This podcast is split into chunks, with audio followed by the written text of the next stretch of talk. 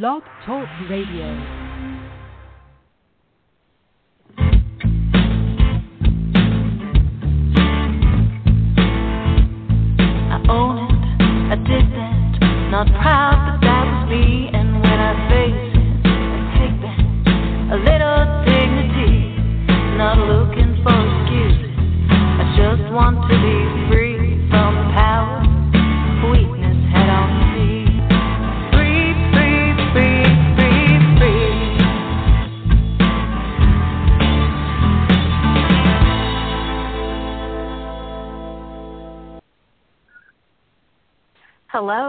To the Bubble Hour, where real people tell real stories of addiction and recovery.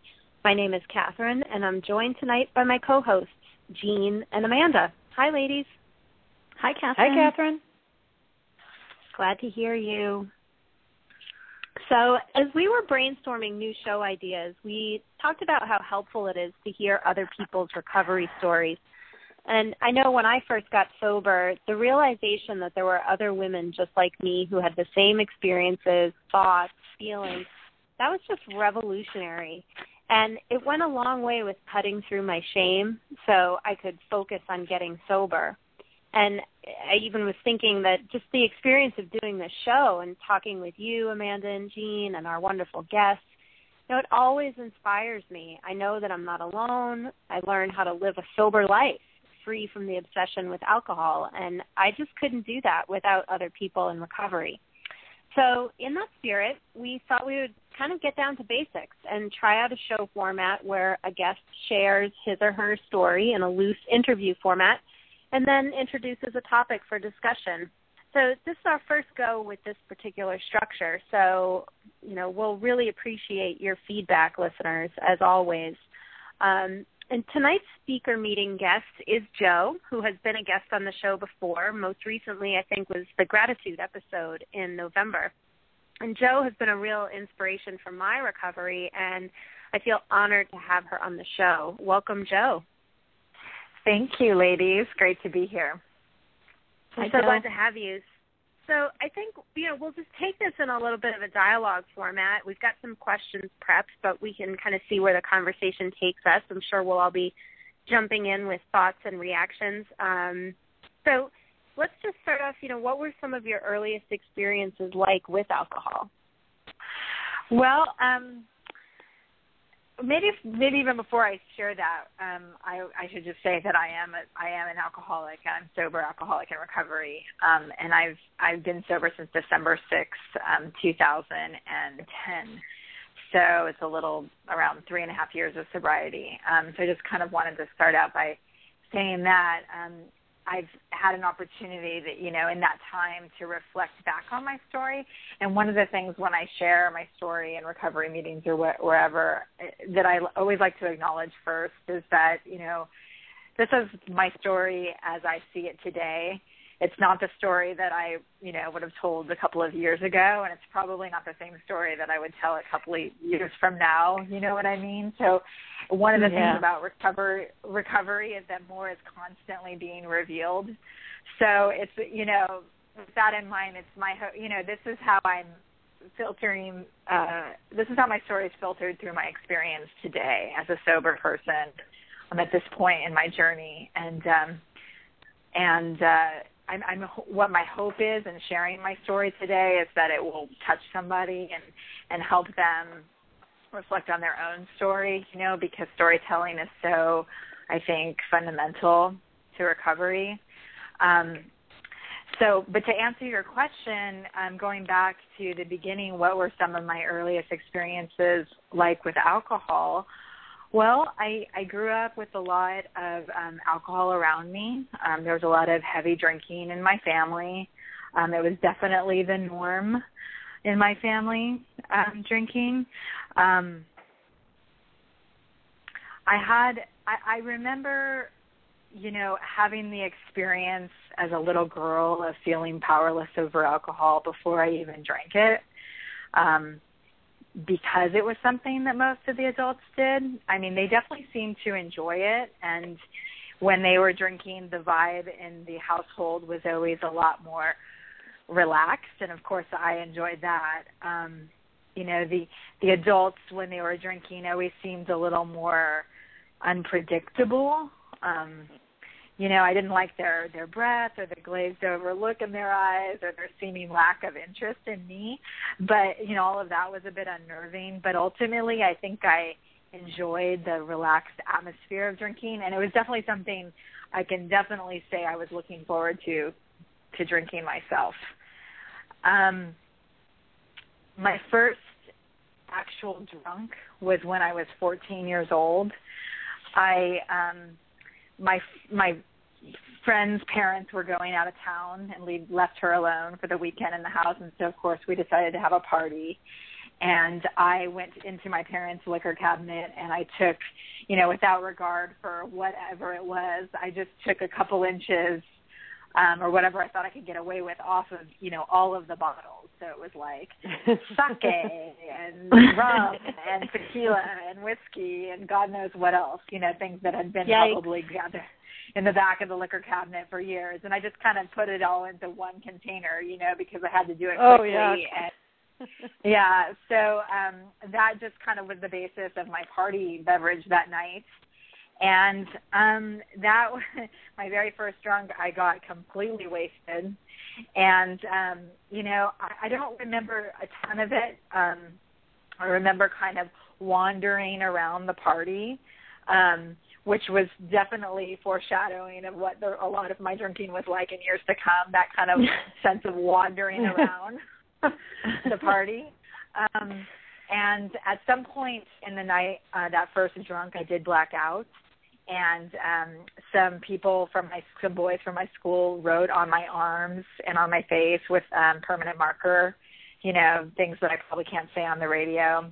Um, so right from the beginning, um, you know, it was fun, but fun with with with problems, fun with consequences. And I remember, you know, trying to wash that off and going to this going to school, um, you know, on Monday and kind of facing that shame. But it certainly wasn't, you know, even going through that experience, it certainly wasn't a deterrent to drinking. I mean, I really had the sense that I was just getting started, and I couldn't wait to do it again. And um, and you know, a lot of my drinking through my teens was just, you know, mimicked that early experience of just kind of going, getting as drunk as possible, you know, wandering around the party when one group of friends wanted to stop or had to go or whatever, going to find another group that would continue on and that sort of thing. Definitely, um, you know, a lot of poor choices in my early drinking, um, leading myself and, and friends into dangerous situations, promiscuity, and so forth. something that I'm just sort of noticing here is that as you're as you're talking, this is something that I've found really fascinating in recovery, this kind of knowing laughter that Mhm. comes up when people are sharing their stories and if if somebody out there is listening and you haven't had a conversation yet with somebody else in recovery, that laughter might seem sort of um like it's coming from a different place and I I'm always so Right. you know what I mean? And like, Right. but yeah, why are people laughing? I- like, oh my god, this right, but like I I know I find it very moving actually that you know there's I've always noticed this kind of knowing laughter that comes with a conversation with a bunch of people in recovery because we're all like, oh yeah, you know, maybe I don't have the permanent marker story, but I sure know Yeah. the feeling of the wandering, or I sure know the feeling of unpredictability and powerlessness, or or whatever. So that was Yeah. something that struck me. That's so Yeah, true. That's a good point because go ahead. Oh, this is Amanda. I was just gonna say, no, that that's a really good thing to bring up because you know I remember going to my first meeting and being like, why are people laughing? Like this is that's not funny, and because it would be like some really serious stories, but it, but it is. It's that knowing laughter, or that it's the um yeah that me too, and I can and I can tell you, Jo, that just listening to what you've shared so far, me too for all of that.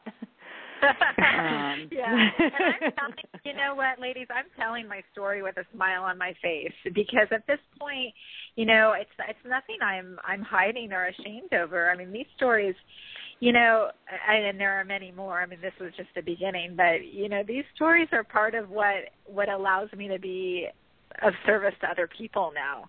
You know, this mm-hmm. has become the base the basis and the foundation of my life is some of these stories. So I don't really have any of that shame anymore. I, I tell them with a smile on my face and I enjoy the laughter because it's something we bond over, you know, and recover Definitely. together. Definitely. So, you know, you've you've kind of outlined some of the feelings that were underneath the, the drinking. You, you mentioned the feeling of powerlessness um, just early on because of the environment that you were in and the people you were around, and then sort of that fun. I've heard this said that drinking starts out fun, then it's fun with consequences, and then it's just consequences. Um, right.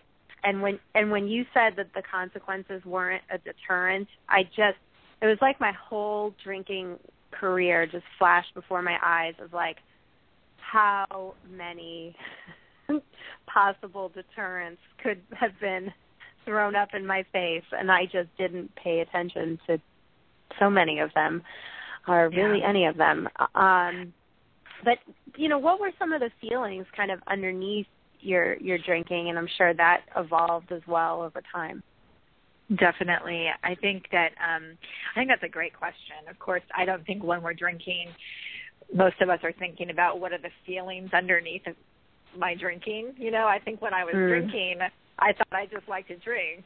mm-hmm. I didn't even have I, you know, I just thought, well, what do you mean feelings? I mean, this is what I do. I drink, um, and because I like it. But uh, you know, and so this is the benefit of looking back uh, through sober eyes um, at my story and where I'm at at this point. When I think about the earlier years um, and the feelings that were underneath my drinking, I think, um, well, obviously there was a bit of, you know, age and experimentation going on, but also I think I just, I loved, well, I loved the effect of alcohol. And I loved that it, it gave me an excuse to act on the outside the way that I felt on the inside. Um, mm. You know, it gave me it yes. gave me the permission to be a little crazy. And being when I would get drunk when I was a young person, to be a little crazy was fun and funny. And you know, I got some you know some people responded well to it and we had a great time. And it, it you know all that stuff that was going on all that those unprocessed feelings and thoughts and all the physical changes you're going through as a teenager it just allowed me it was an outlet for all of that. Um it was you know it was fun to get drunk and act crazy. And like any teenager you know i i had a lot going on. I needed to, i needed i didn't and i didn't have really other good outlets and so it became is, is my it, out. This is Catherine. Is it is it problematic that I I don't even have the excuse that I was a teenager because I didn't start drinking until my twenties? so, but, and, and yet, and yet, um, I could have I could have said that myself. That that's really well put. That it was an excuse to be a little crazy and act how I felt on the inside while I was trying to project this perfect image exactly. all the rest of the time. Exactly. Well, and as I got older into adulthood in my 20s and 30s, um, you know, I began to, I mean, it was no longer, once I was older and, you know, had graduated college and was in a, you know, professional career and had a marriage and children, it was no longer appropriate to act as crazy as I used to act, you know, when drinking with friends. And so later as an adult, I think that was when I began to use alcohol to cope with the stresses of adult life.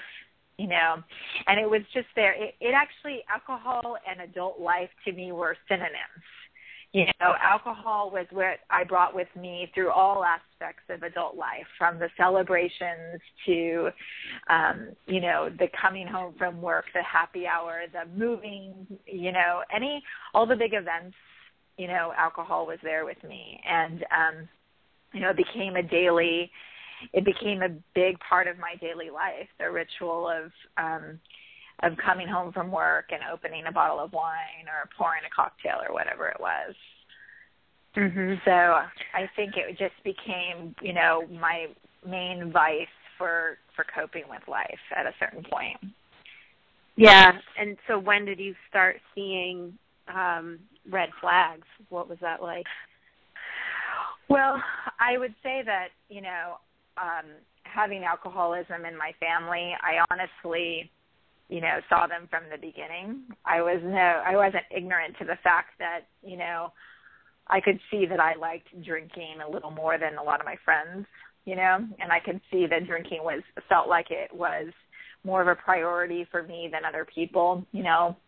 Um and certainly when I started to, you know, do things like preload before the party and then come home and drink some more after the party, um, you know, bring a little extra in my purse or or things like that, you know, those were I guess you could say red flags, but I I wasn't paying attention, you know. I had so I had, I had so many um I had so many, you know, so many red flags. Honestly, looking back, I mean, I got pulled over once on my way home from work. I, I, you know, before I went home to the kids, I decided to stop at a bar um, and had a few drinks, and I got in my car, um, and I didn't turn on my headlights.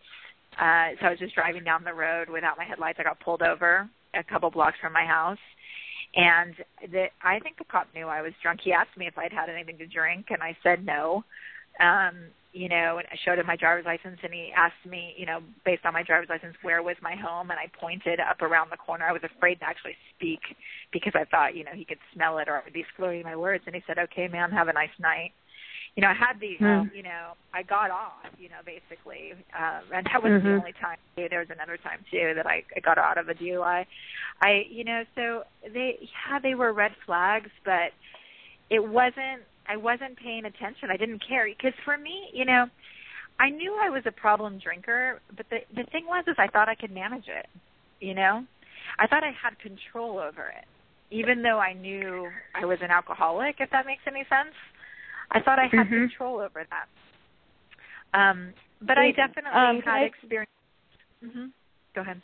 Oh, this is Amanda. I was just going to say, I think it's um, just really interesting to kind of point out, like, there's some, you know, when you talk about getting pulled over, um, I mean, that's a red flag. That that's kind of obvious to everyone. But like the um, when you were talking about the preloading for the party, um, you know, and drinking when you got home and stuff like that. I know, like I've seen pe- different people, you know, in our online group and stuff, you know, uh, or different people have shared you know that they thought that was normal. I thought that was normal. Like a lot of you know did you think that was normal at all? You know like just preloading. I thought everyone did that. It wasn't until i got sober and you know actually hung out with some norm like normal drinkers or social drinkers that you know i realized well not every not what do you mean not everyone's out on a mission to get like absolutely annihilated? I mean well and i this is this is catherine. I i was thinking like jo when you said um oh you know, I kind of knew that I liked drinking more than my friends. Like my clever solution to that was like to surround myself with other probably active alcoholics. Like then oh, yeah. I really was, you know, like in the mix with lots of people who were doing the same thing. But then my perception just became so skewed. So to to Amanda's point, like then I just thought that everybody was doing it like I was at an event recently where in, in the past I would have just been like you know off to the races. And I would have really really thought that everybody else was doing it too. And like this time no one was drinking if not with any amount of you know speed the way I would have been. Um so my perception was just totally skewed on that Oh, definitely. Mm. I totally relate to that. I I had no idea that other people it wasn't such a priority for other people as it was for me. I mean, I, I mean, I knew I liked it, but I was just, you know, honestly, I was just doing what I had to do. I was taking care of mm-hmm. my needs, you know, and that included preloading. That included sometimes sneaking a drink at the bar on my way back to the table from the bathroom. You know, it included all of those things because that's. Mm-hmm. What, that's what I needed to do. You know, sometimes, you know, there were times when my friend, my girlfriend would get up and go to the bathroom and I would drink off of her drink, you know. you know, mm-hmm. in in my I wasn't, you know, thinking consciously about those things. I was just doing what I had to do to try to keep my buzz. So So this is definitely this is Jean. I have a question for you. You were you were talking about um just dodging a, a DUI, but what, did a did a bell ring for you at all? Even just that to be driving drunk or to be, be driving even close to the limit, like. Um, oh, for yeah. me, I kind of that was always a red flag. In fact, it was a pain in the butt for me because to drink before I went out, which I needed to survive an event, but I couldn't drink enough that it would, you know, I could only have one because I'd have to drive there, and I couldn't drink very much when I was there. But it was when I got home that I really lit in because I never wanted to drive drunk. So did that did that bother you like knowing that about yourself that you were that you could have got a DUI that you deserved a DUI? Oh yeah, I I um I you know every time I drunk drove, which was you know dozens. I mean I can't even tell you how many times I've drunk drove, but every time I you know would swear it off the next day. Boy, I really dodged a bullet. Oh my God, I'm never going to do that again you know and i um wh- you know i don't know if if you guys are familiar with um some of robin williams comedy but one of the things he says that i so related to when he was talking about his alcoholism he says we violate our standards faster than we can lower them and, uh, that, Absolutely. That was exactly the way it was for me. I mean, yes, of course, of course. I mean, I was mortified by my own behavior with the drinking and driving, and of and every time I thought I would never do it again. But it, what's so um what happens is you start to drink, and it it it has this way of altering your judgment and thinking, you know, start to, you start to think that you know you overreacted or you know your own limit. You know, you think like oh i know i know i know how far i can go before i have to you know cut it off and drive home or whatever.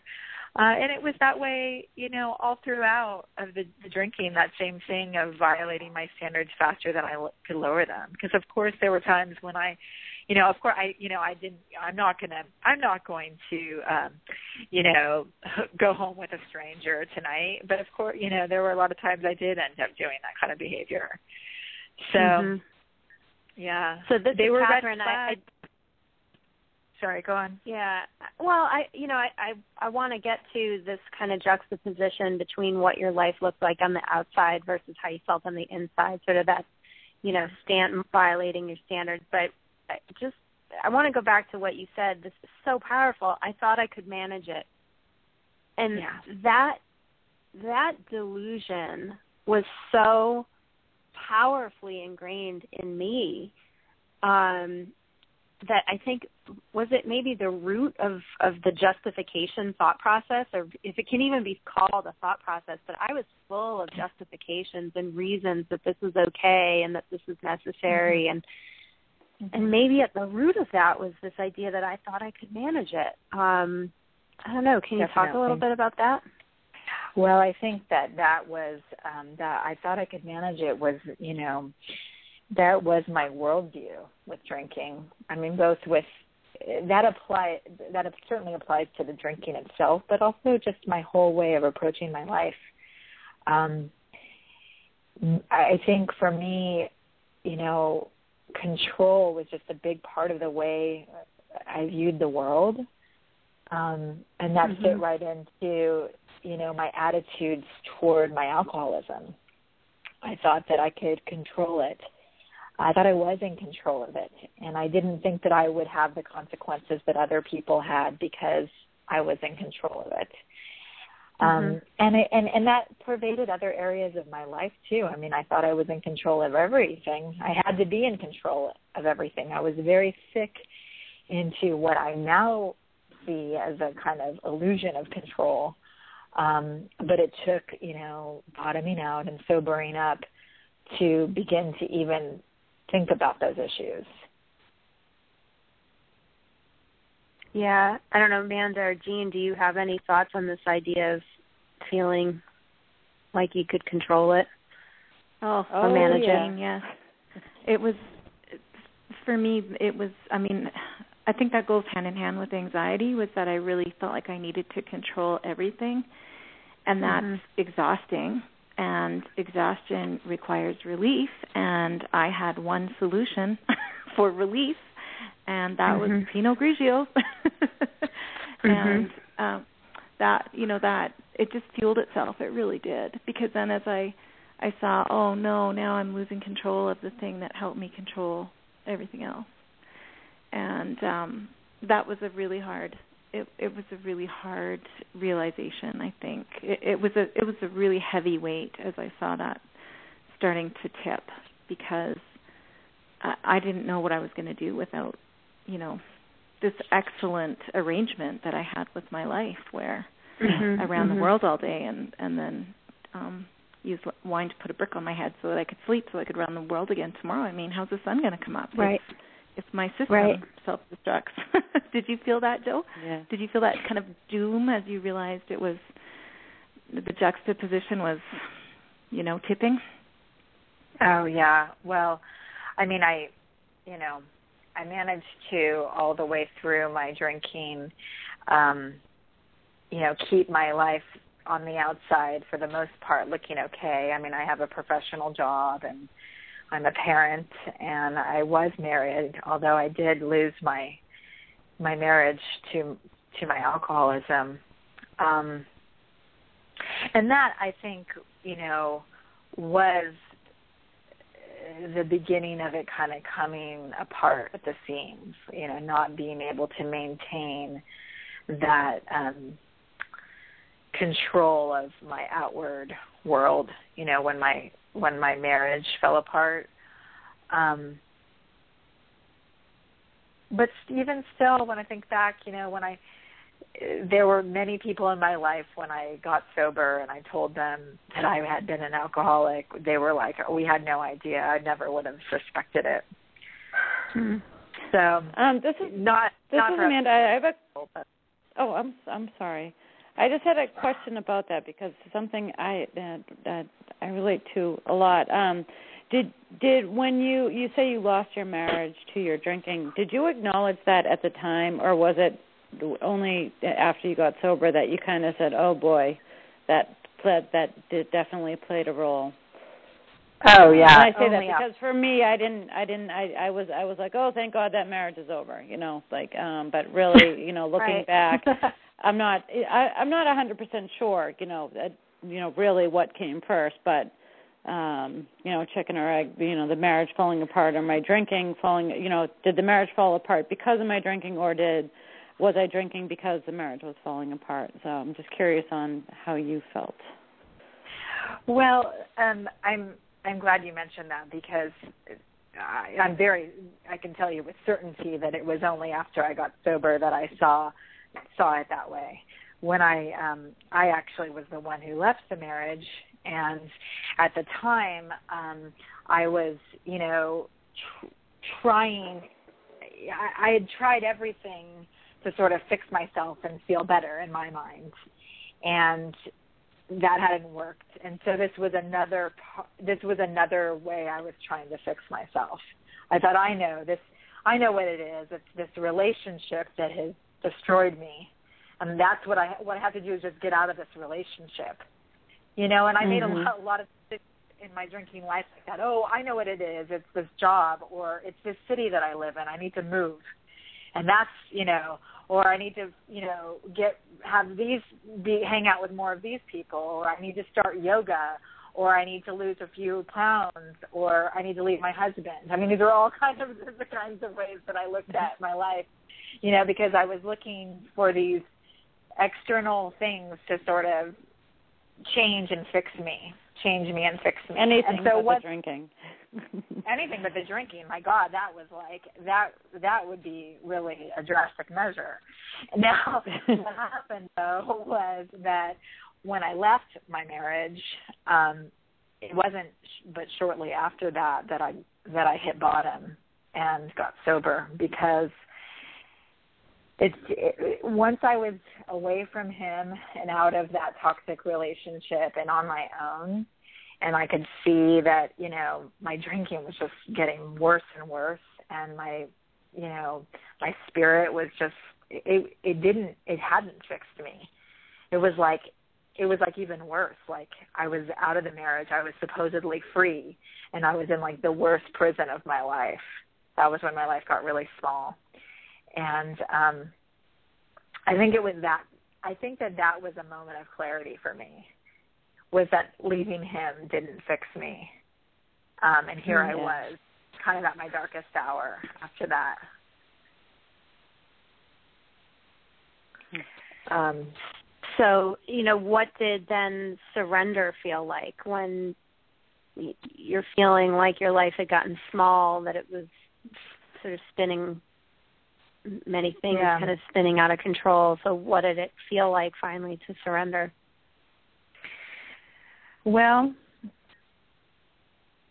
I you know in the in the days, weeks, months leading um up to that moment when I finally quit, um, you know, I was trying all of this management, this moderation of my drinking, you know. And mm-hmm. um I joined this um I joined this online group um that was about moderating alcohol. And I was I was watching their posts you know the people were posting about units of alcohol and how many. And oh last night you know last night I went a little beyond what I said I was going to go or you know I'm so proud of myself. I was able to stick to my limit last night or whatever and even as in my sort of drunkest hour and my most alcoholic thinking i i just had a some clarity with that. And i could see i thought god these people are just obsessing even worse about alcohol. This this moderation is just like yeah. it looked even to me it looked like painful you know? Like what? God when we can we throw in the towel already? And um and I remember kind meeting of, I I met a guy at a bar by the way who you know, we, we just started chatting and, and he told me that he was trying this and you know, part of me was like really intrigued, like that's what I need because I can't possibly be an alcoholic, but you know, maybe what I need to do is just moderate.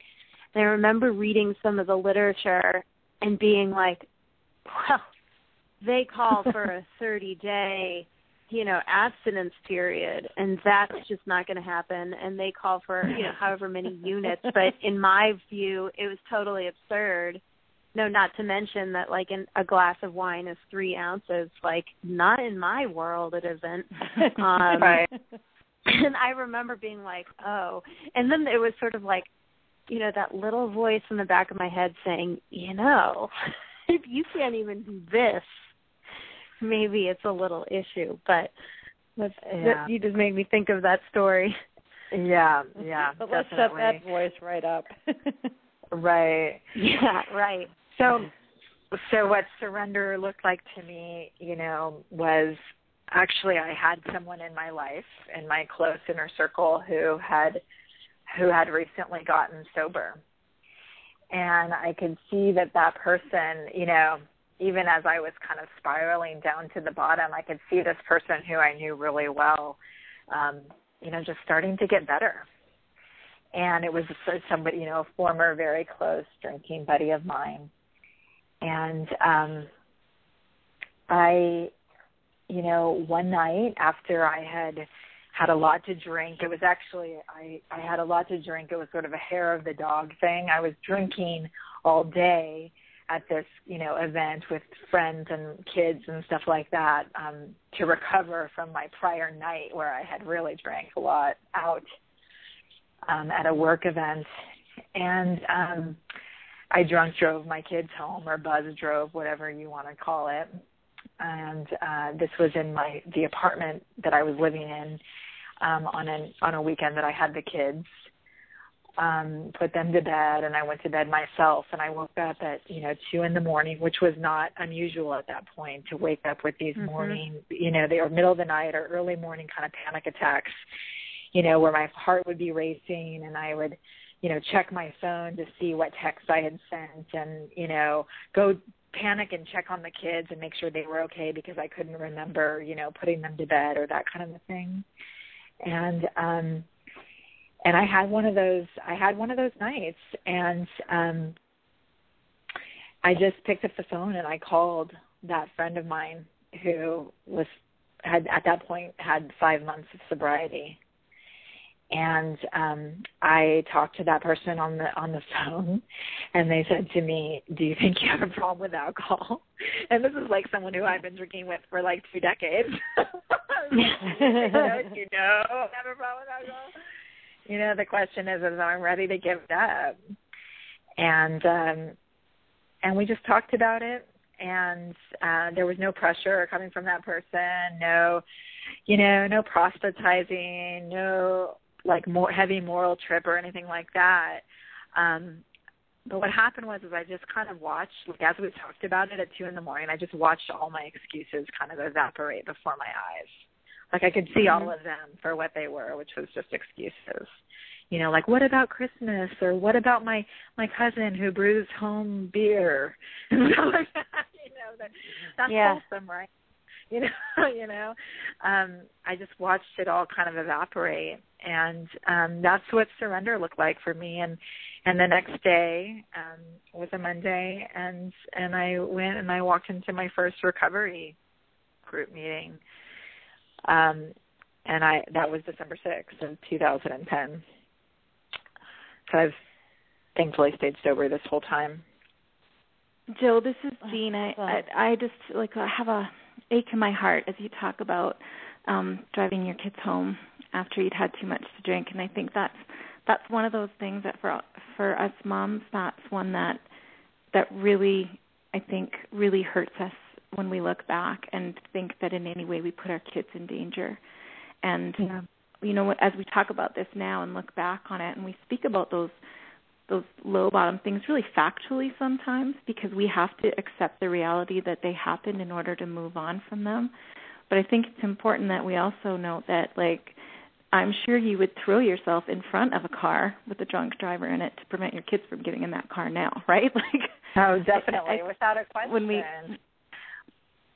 when we, yeah. when we look back at, at at how far we we were, I think it's really it, it's it's important to to speak honestly about those things because you know we need to speak our truth, but I think it's also really important to to share how you view that now.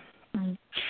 Well, look, I mean, honesty is at the root of my recovery. I have to mm-hmm. be honest.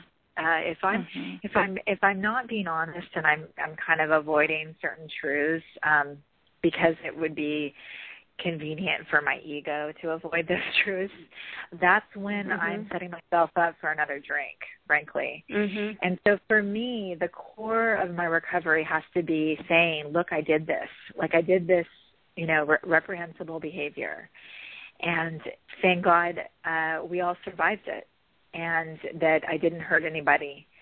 Um, I think about that all the time, and of course, I would, you know, I talk to my kids very frankly about alcoholism too, you know, and about getting in into cars with drunk people. Um, but you know, we when we're drinking, our there's, there's a lot of denial, you know. Mm-hmm. Yeah. going back to that going back to that thought thinking i could manage it it, it took me a long time in recovery to admit that my drinking had affected my children because you know i thought well what what was the big deal you know i i mean aside from the drinking and driving which is an obvious example of it but um you know i had a job they had a roof over their head you know they had food, they go to good schools. We were act, you know, it all seemed fine when I was in it. But in in retrospect, you know, and getting more and more sober, and from the way I look at it today, I can see how my drinking got in the way of me connecting with them. You know, as part of me kind of rushing them to bed at night so I could so I could drink, or you know, being unavailable in the morning because I was on hungover. Um, or also just having that attitude of you know that goes with a lot of alcoholic thinking of management and control and applying that attitude in my parenting you know um which is not a great environment for kids to thrive i mean i've grown so much in sobriety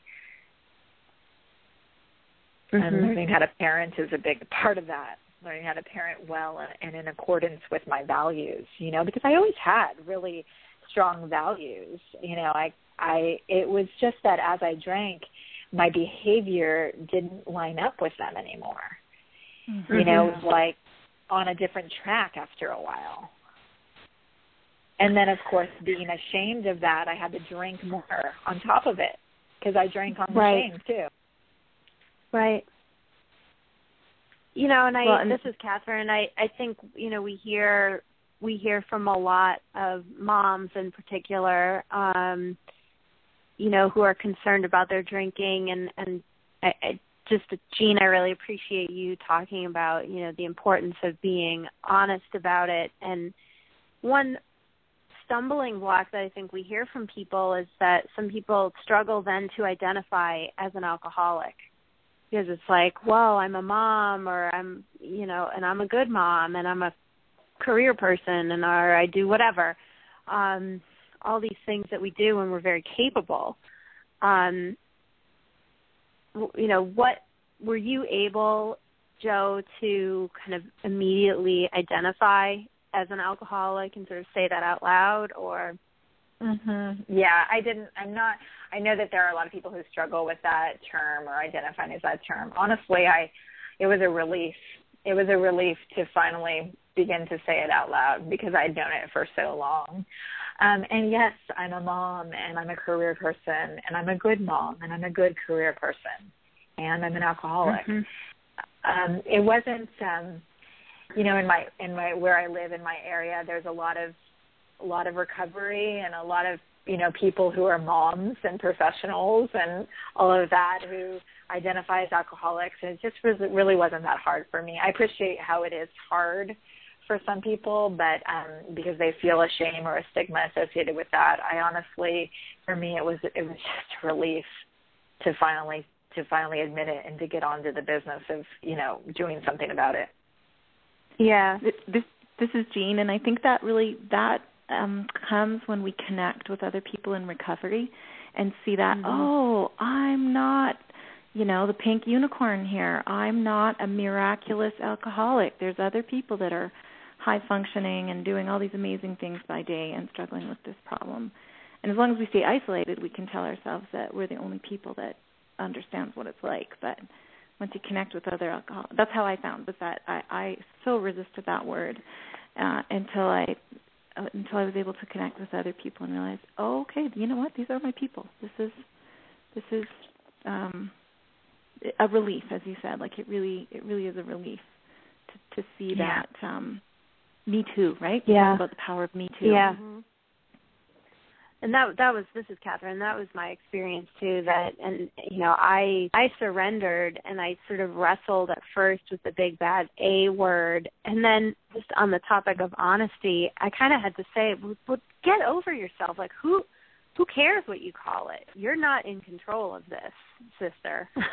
like I just had to really say to myself that I think Jo, you said it so well. All of your excuses just started tumbling over one at a time and I felt the same way. So it kind of I took the position of what difference does it make what I call myself at first. And then as I started talking to people as Jean says, I was like, "Oh, wait a second. Yeah, not only am I an alcoholic like you know, I want to be like Jo or Amanda or Jean, and I mean, these are women that I d- identify with. Um, Mhm. These are, are men that I met in recovery that I identify with. Um, and so wait a second you know they're a okay by me so why should i be any different that was just my experience with that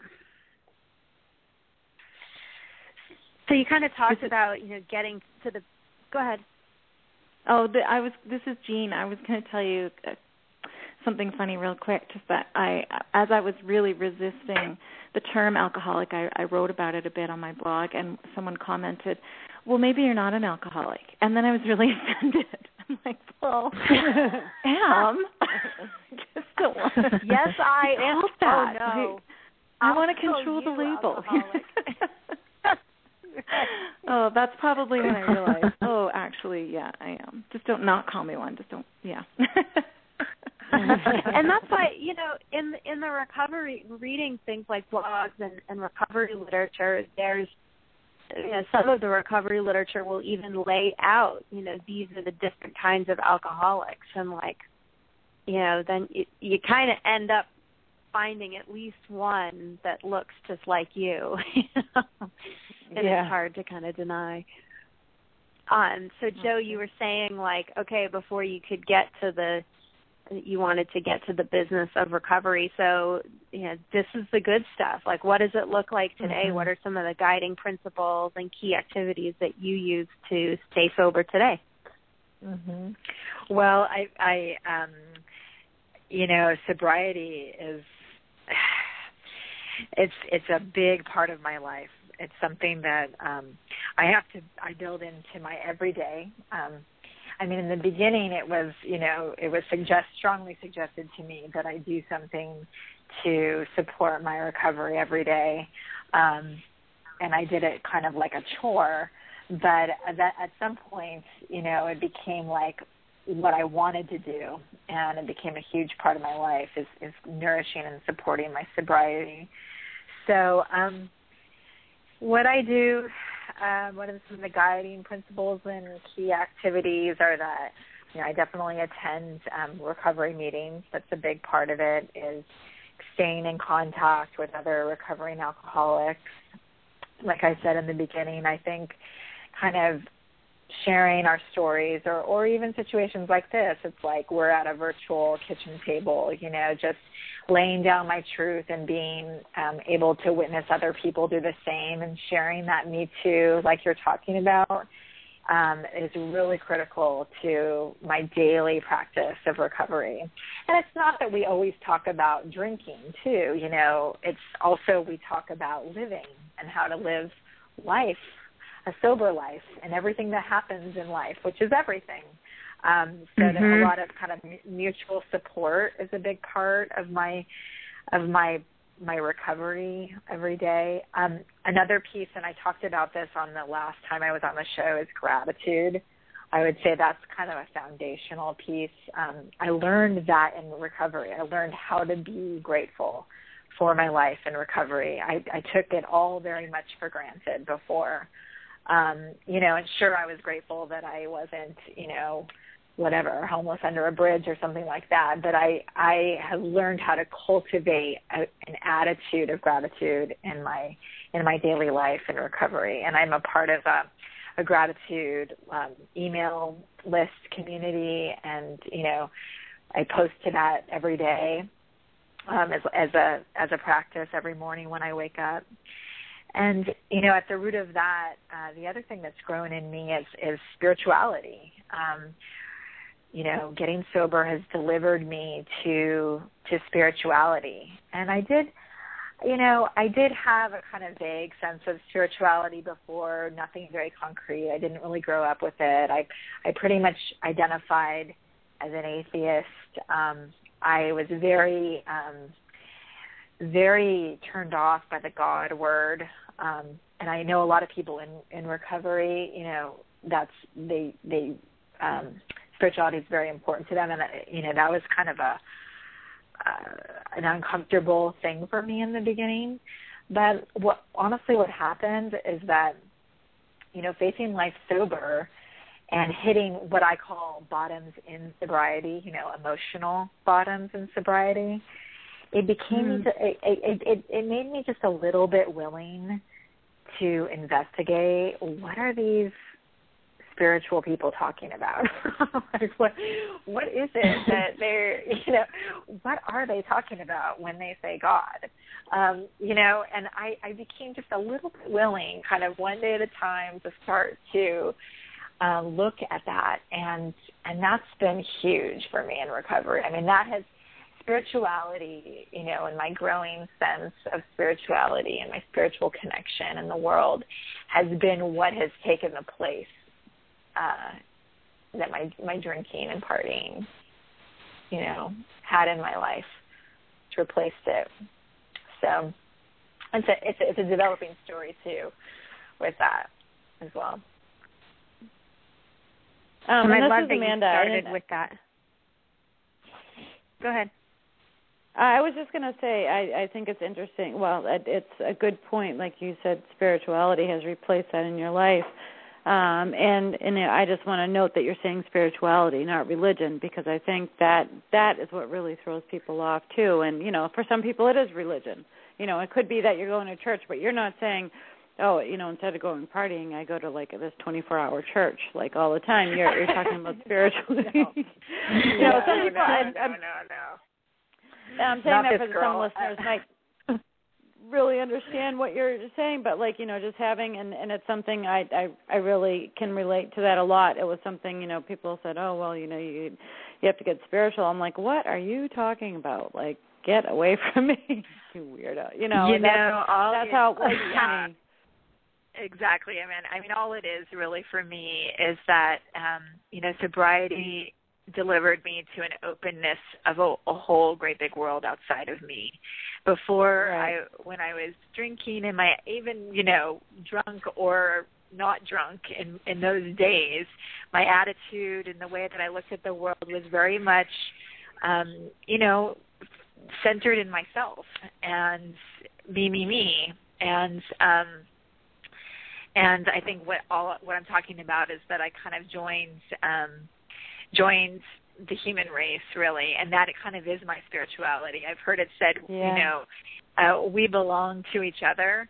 I feel like that's that's what sobriety has given me. It's given me back to to my humanity and to my fellow humans and I don't have to be better than them or I don't have to measure myself against them. It's more of a what can what can I contribute to this day?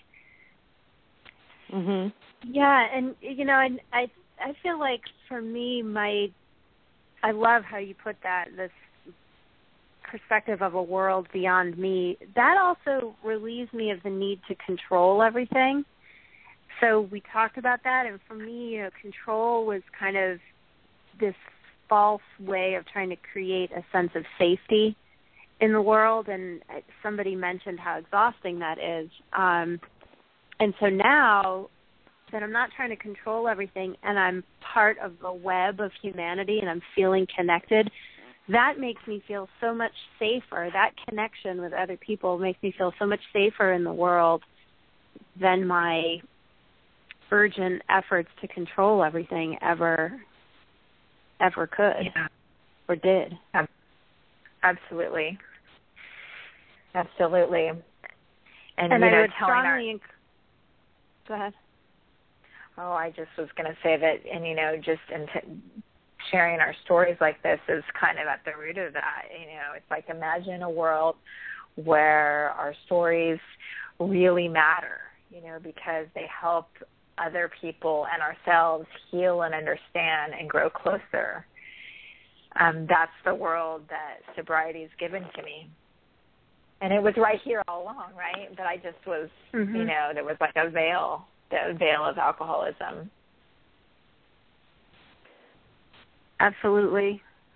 And I I want to encourage people to go back and listen to the gratitude episode if if they haven't already or if they haven't in a while, um, because I think you said on that show, Jo, how gratitude is I forget how you put it, but it was a really essential element. Like it was almost taking your medicine for the disease of alcoholism was like the antidote to the alcoholic thinking was gratitude. It, it you you put you phrased it really nicely and it really put this very um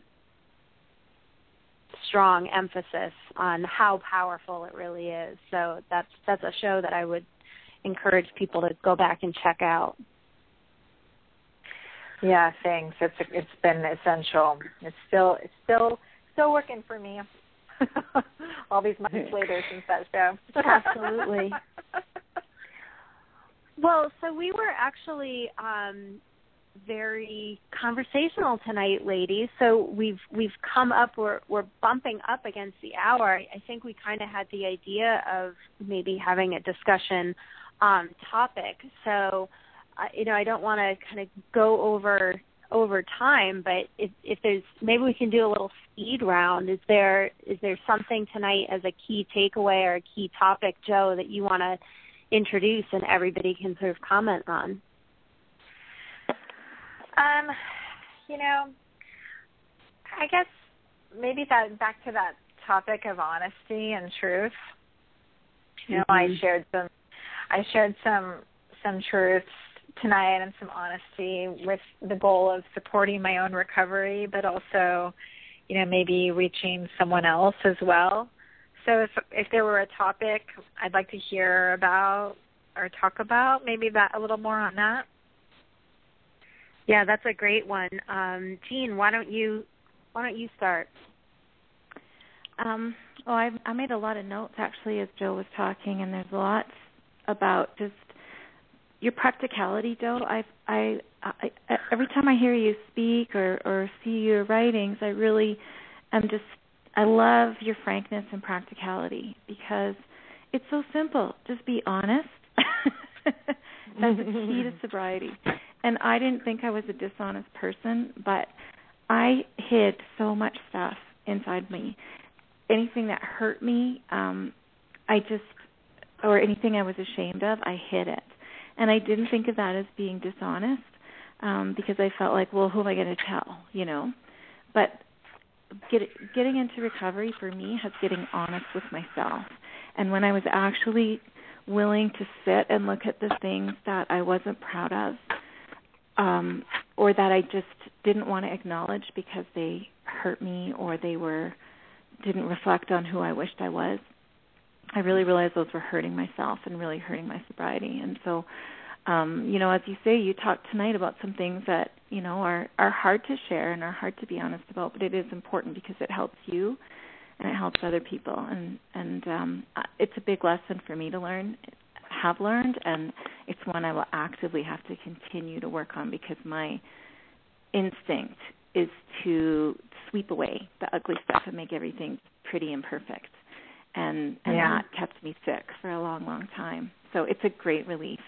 It's a great relief to um let things not be perfect or to just acknowledge like stuff happens stuff happens and I didn't like it and I'm not proud or I'm not but you know what? It really did happen. And now it's over and now I can choose you know differently.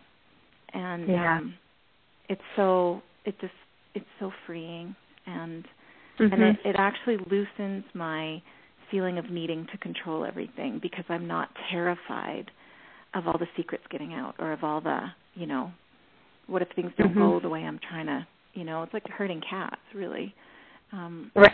and it's it's just containing lies is like herding cats. So it's it's nice to just be free of that.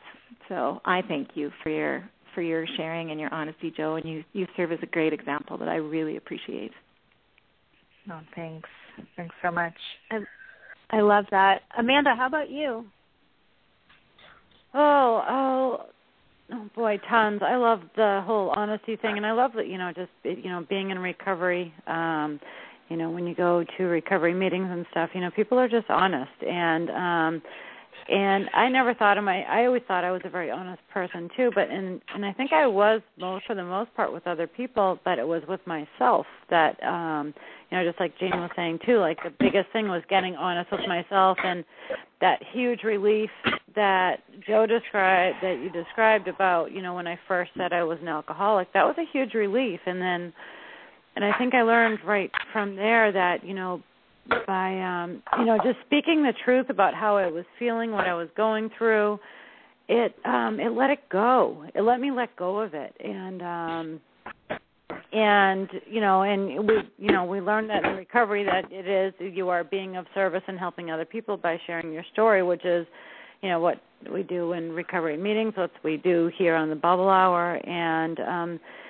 it's it's um it's so nice to let those things out and not um you don't have to worry about what you said or did. Um you can i think if you're honest you know you can um and you said this too jo you can get down to the business of take you know fixing things or taking care of things or doing something about things when you're honest about what's going on. And you know and it would be um wonderful if the whole world was like that. And i think you know sometimes when we have to deal with you know people who aren't in recovery it can be really frustrating because you know i don't know if you've ever sat there um you know with someone and just say like you know why can't you just be honest about this? Like we could we could solve this problem. You know it could be at work. Like if you could just be honest about the, you know we could yeah. we could move on. But Um, it's, but the, you know, it's people are fundamentally incapable sometimes. It's it's really it's um it's it's really funny after being in recovery for a little while you you, you just you kind of get accustomed to the honesty and um one other thing you said and it it kind of ties to honesty is when um i love that when you have something going on in your life you know good or bad or indifferent whatever it is you can you can um or actually i guess when something you have something that's troubling you and you need help with you can go to a recovery meeting and share about it and get like you know 10 to 20 people to give you advice on what right. to do about it. And um so you know here you are you're going there like baring your soul about something that you know you know prior to getting sober i probably never would have shared with anyone. I would be like okay well this is you know this is going on and i'm going to fix this myself now you know if i have a problem i go i go and i share about it and i get like 20 people's advice and there's no shame in it. Like i i'm you're, you know you're just completely honest about it and it's it's freeing. It's freedom. Honesty is freedom. You don't have mm-hmm. to worry about what you said and you know you can usually get some help along the way too. Yeah absolutely. Yeah i totally you know it's funny because of course honesty was never my mo either. Of course, I didn't identify as a dishonest person or a pathological liar or anything like that. But like Jean was saying, I definitely withheld the truth a lot of the time. You know, because a, a lot of what was underneath that, I think, was you know feeling like I needed to be perfect or that people mm-hmm. wouldn't mm-hmm. accept me people wouldn't accept me as I am, and that in order mm-hmm. to get the love and the the intimacy and the closeness and the friendships and the relationships that I had to present a certain version of myself. And what I found out getting sober is that it's just the opposite. Like that it's completely mm-hmm. okay to be imperfect. It's it's completely okay to be vulnerable, um, and that people love me anyway. That I'm not this like perfect put together person. People people love me even more. Like it's increased the mm-hmm. intimacy and the being honest it became all of these you know dark places in myself and things that i had previously been ashamed of became the very things that helped me connect with other people mm-hmm. uh, so true you know yeah. it was the, ba- the, the those those parts of myself became the things that helped me reach across those barriers between me and other people and just get really real and that's that's how i was helped to get sober and that's how I help other people. You know, there's not mm-hmm. just no more space in my life for that other way, that lying way, that trying to control and make it perfect way. There's just it doesn't it's it's it's played its course in my life. You know, at least I, I hope so. you know, because I'm getting so many more rewards now uh from from this new way of being mm-hmm. o- open and honest. Yeah, definitely. I, I mean, this is Catherine. I I know that the what I've realized is that the only time I suffer is when I reject reality or when I try to ignore it or I'm inauthentic. When I fight reality, that's when I suffer. And just getting honest is it's it's putting down the the sword and the shield and just saying, okay, I'm going to deal with life as it's coming at me. And then that's how we cut through excuses, right? We don't have those anymore once we get honest. Um, and then yeah. I just I'm really moved by what you're saying about you know creating connections because my insistence on what a friend of mine in recovery says are the two biggest lies he says there, I'm okay and everything's fine. And I had a deep I had a deep, deep commitment to maintaining those lies. I mean, I was going to go to any lengths. And what that did is that it put this weird control over all of my relationships and made me totally emotionally unavailable at the same time. Um, so getting honest really does create that you know emotional connection and intimacy that we're probably craving all along anyway um so that's really that's powerful So as we close can out I, the um, hour, can I Jo, read? Yeah.